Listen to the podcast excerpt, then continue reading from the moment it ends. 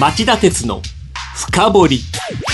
皆さんこんばんは。番組アンカー経済ジャーナリスト町田鉄です。皆さんこんばんは。番組アシスタントキャスターの津田まりなです。今夜は夕方の番組でもお伝えしたように点検2025年大阪万博と題してお送りします。はい。日本時間の土曜未明ですね。パリで開かれた BIE 博覧会国際事務局の総会で2025年の大阪万博開催が決定しました。もう関西は大いに盛り上がってるみたいですよね。そうだね。あの2020年の東京オリンピック後の日本経済の成長の起爆剤にと期待する声もあります。そこで今夜は万博の計画が今どうなっているのか成功の秘訣を含めじっくり深掘ってみたいと思います。資産運用をお考えの皆様運用は日本株式だけで十分と思っていませんか？話題のスマートフォン、電気自動車、インターネットでのショッピングなど周りは外国企業で溢れています。大和証券では、お客様の資産に外国株式を加えた運用のご相談を受けたまわっております。アメリカをはじめ、ヨーロッパ、アジアなど、世界およそ20カ国の外国企業の株式に投資が可能で、各種情報も豊富に取り揃えております。外国株式は大和証券。これを機会にぜひご検討ください。外国株式のお取引は株価の変動、為替相場の変動等による損失が生じる恐れがあります。また、お取引にあたっては、契約締結前交付書面等を必ずよくお読みください。登録番号関東財務局長金融商品取引業者第108号の大和証券株式会社がお送りしました。今日の深掘り前の大阪万博は1970年の開催ということで、はい、私が生まれるずっと前の出来事。ずっとずっと前ね。うん、はい。なので、まずは万博ってどんなものなのかということからぜひ教えてください。はい。あの、正式名称は国際博覧会。はい。万国博覧会と呼ばれることもあり、略称は国際博、万博など様々。で、国際博覧会とは国際博覧会条約に基づき、複数の国が参加して開かれる博覧会。人類の進歩や将来ののビジョンを示すのが目的とされています。で、万博を名乗るには BIE の承認が必要です。あの、世界初の万博っていつ頃どこで開催されたんでしょうか？えっと、これは1851年に開催されたロンドン万博が最初で、はい、25カ国が参加。産業革命の成果を世界に誇示しました。1889年のパリ万博はエッフェル塔が建てられたことが有名ですよね。日本の最初の参加は1867年のパリ万博。徳川幕府と佐賀藩と薩摩藩が出展しました。えー、江戸時代から日本は参加してたんですね。えー、実はですね、はい、日本は1890年、明治22年と1940年、昭和16年に自国開催を企画したんですが、実現せず、1970年の大阪万博が最初になりました。大規模であり、6週間以上、6ヶ月以内の長期開催が可能、かつ総合的なテーマを扱う認定博覧会でした。以後、日本では1975年に沖縄海洋博、1985年に筑波博、1990年に大阪園芸博、2005年に愛知県で愛地球博が開催されてきた。が、これらは登録博の間に3週間以上、3ヶ月以内の期間で1回の開催が認められる認定博覧会でした。ああ、なるほど。では今回開催が決まった2025年の大阪万博の概要を教えてください。開催期間は2025年5月3日から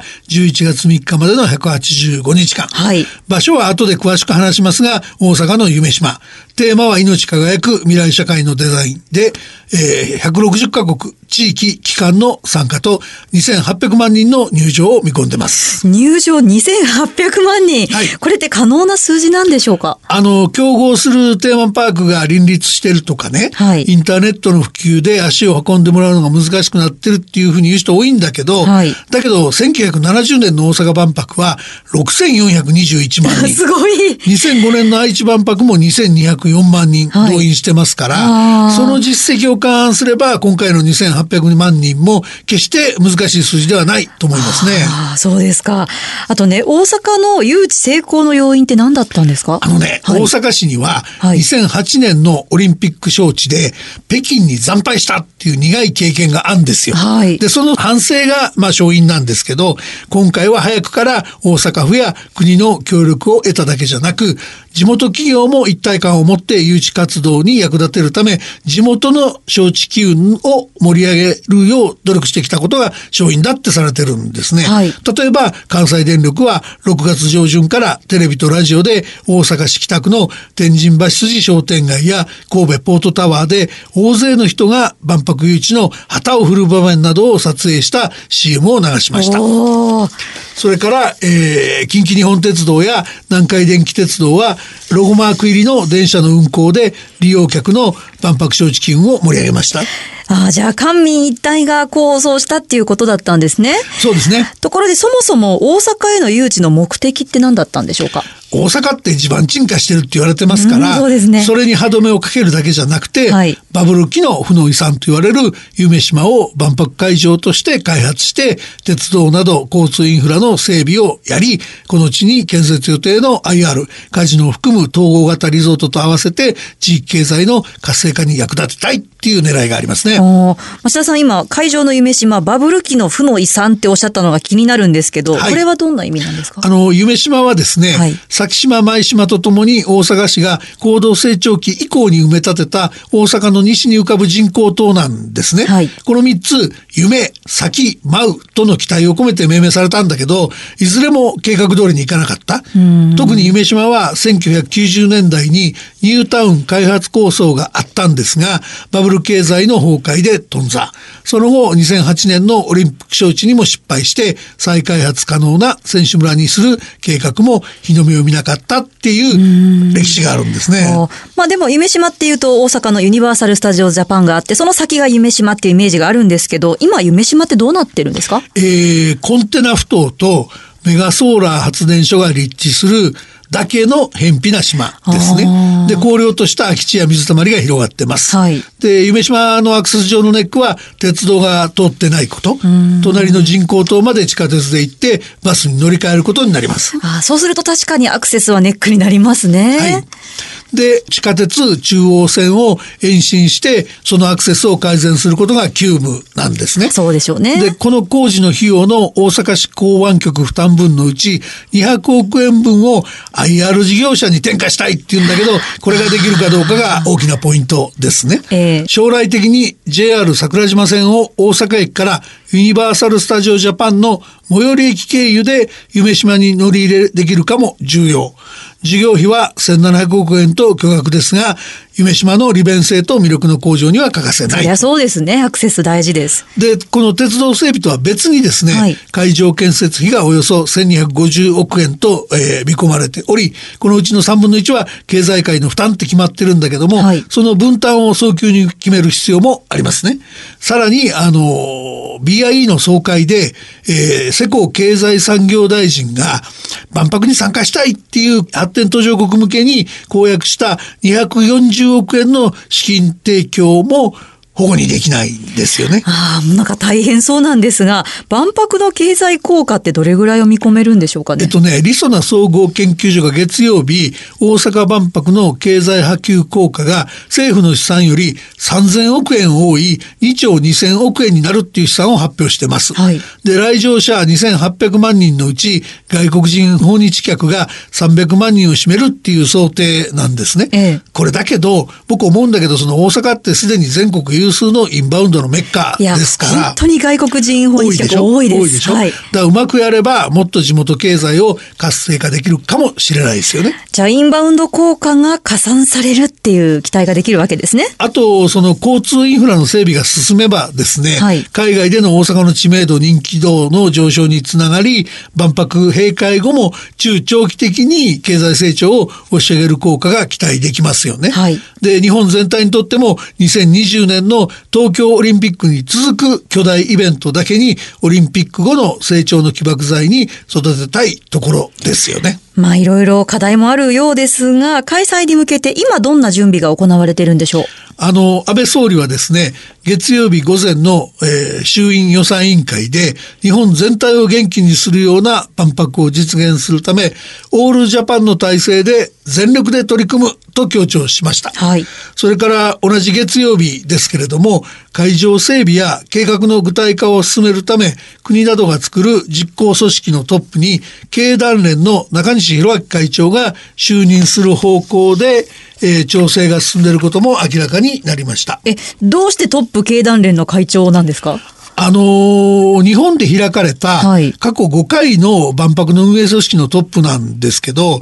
1975年から76年にかけて開催された沖縄海洋博を除いてですね、すべて時の経団連会長が運営組織のトップを務めてるんですよ。で、2005年の愛知万博を思い出してほしいんですけど、はい、その主催団体が設立されて、で、当時トヨタ自動車会長の豊田経団連会長がそのトップに就任、陣頭指揮を取って、そのトヨタのメンツは潰せないぞってやってたところは記憶に新しいと思うんですね。はい、それから、そういう経緯があるので、中西会長も就任の打診があれば、経団連トップとして前向きに応じる考えを示していると言われています。おなるほど。なんかこうだんだん2025年の大阪万博見えてきたような気がします。はい。町田さんはこの万博開催に対してどうお考えでしょうか？あのですね、予測の2倍を超す6400万人が訪れた1970年の大阪万博。これってやっぱり成功例だと思うんですね。はい、で、開催前に理念作りや展示立案に作家の小松左京さんがいたり、仕掛け人の一人に元通産官僚の坂井太一さんがいたり、そういう意味ではタレントが揃ってたっていうのはこの時なんですよ。はい、だけど、前例のない催しで利権もなかったんで、ええ、20代、30代の若者が活躍できたことが大きかったという指摘もあるので、はい、今回も若者中心に頑張ってほしいなと。はい、で、僕が何よりも年寄りの僕がお願いしておきたいのはですね、はいはい、積極さものはやめてくれと。あの、楽しいものにしてほしいっていうことですよね。55年前の万博の時のテーマは人類の進歩と調和ですが、はい、僕は小学校5年生で、はい、アメリカ間の月の医師や日立グループ間の飛行機のフライトシミュレーターにワクワクしながら動く歩道を走り回った覚えがあります。11回も万博に行ったっていうのを鮮明に覚えてますからね。えー、11回も行かれたんですか、はい、あと町田さんに小学校5年生の時代があったことに驚きですね。まああったんです。それで今回も楽しい万博作りは可能なはずなんで、はい、子供だけじゃなく大人にも夢を与え将来を考えるきっかけになるものにしてほしいなと思います。はい、ぜひ楽しい万博期待したいと思います。以上今日の深掘りでした。町田鉄の深掘り。今夜は点検2025年大阪万博と題してお送りしました。番組への感想、質問などありましたら、ラジオ日経ホームページ内、番組宛てメール送信フォームからお送りください。夕方の番組でもお話ししましたが、はい、番組当初からアシスタントを務めてくれた津田さんですが今日の出演が最後となります。はい本当に1年と1か月という長いようで短い期間だったんですがご一緒させていただいた町田さんはじめスタッフの皆様そして何よりも聞いてくださっていたリスナーの皆様本当に1年と1か月どうもありがとうございました。来週からも番組は続きますので、えー、来週からは金曜日リスナーとして聞かせていただきたいと思います。卒業寂しいし残念なんですがえー、これからはリスナーとして町田さんの深掘りこれからも楽しみにしています。あの MC 初体験だった私を、はい、えー、しっかり支えてくれてありがとうございました。感謝しています。ありがとうございました。それでは番組をお聞きのあなた来週も徹底的に深掘ります。それではまた来週です。さようなら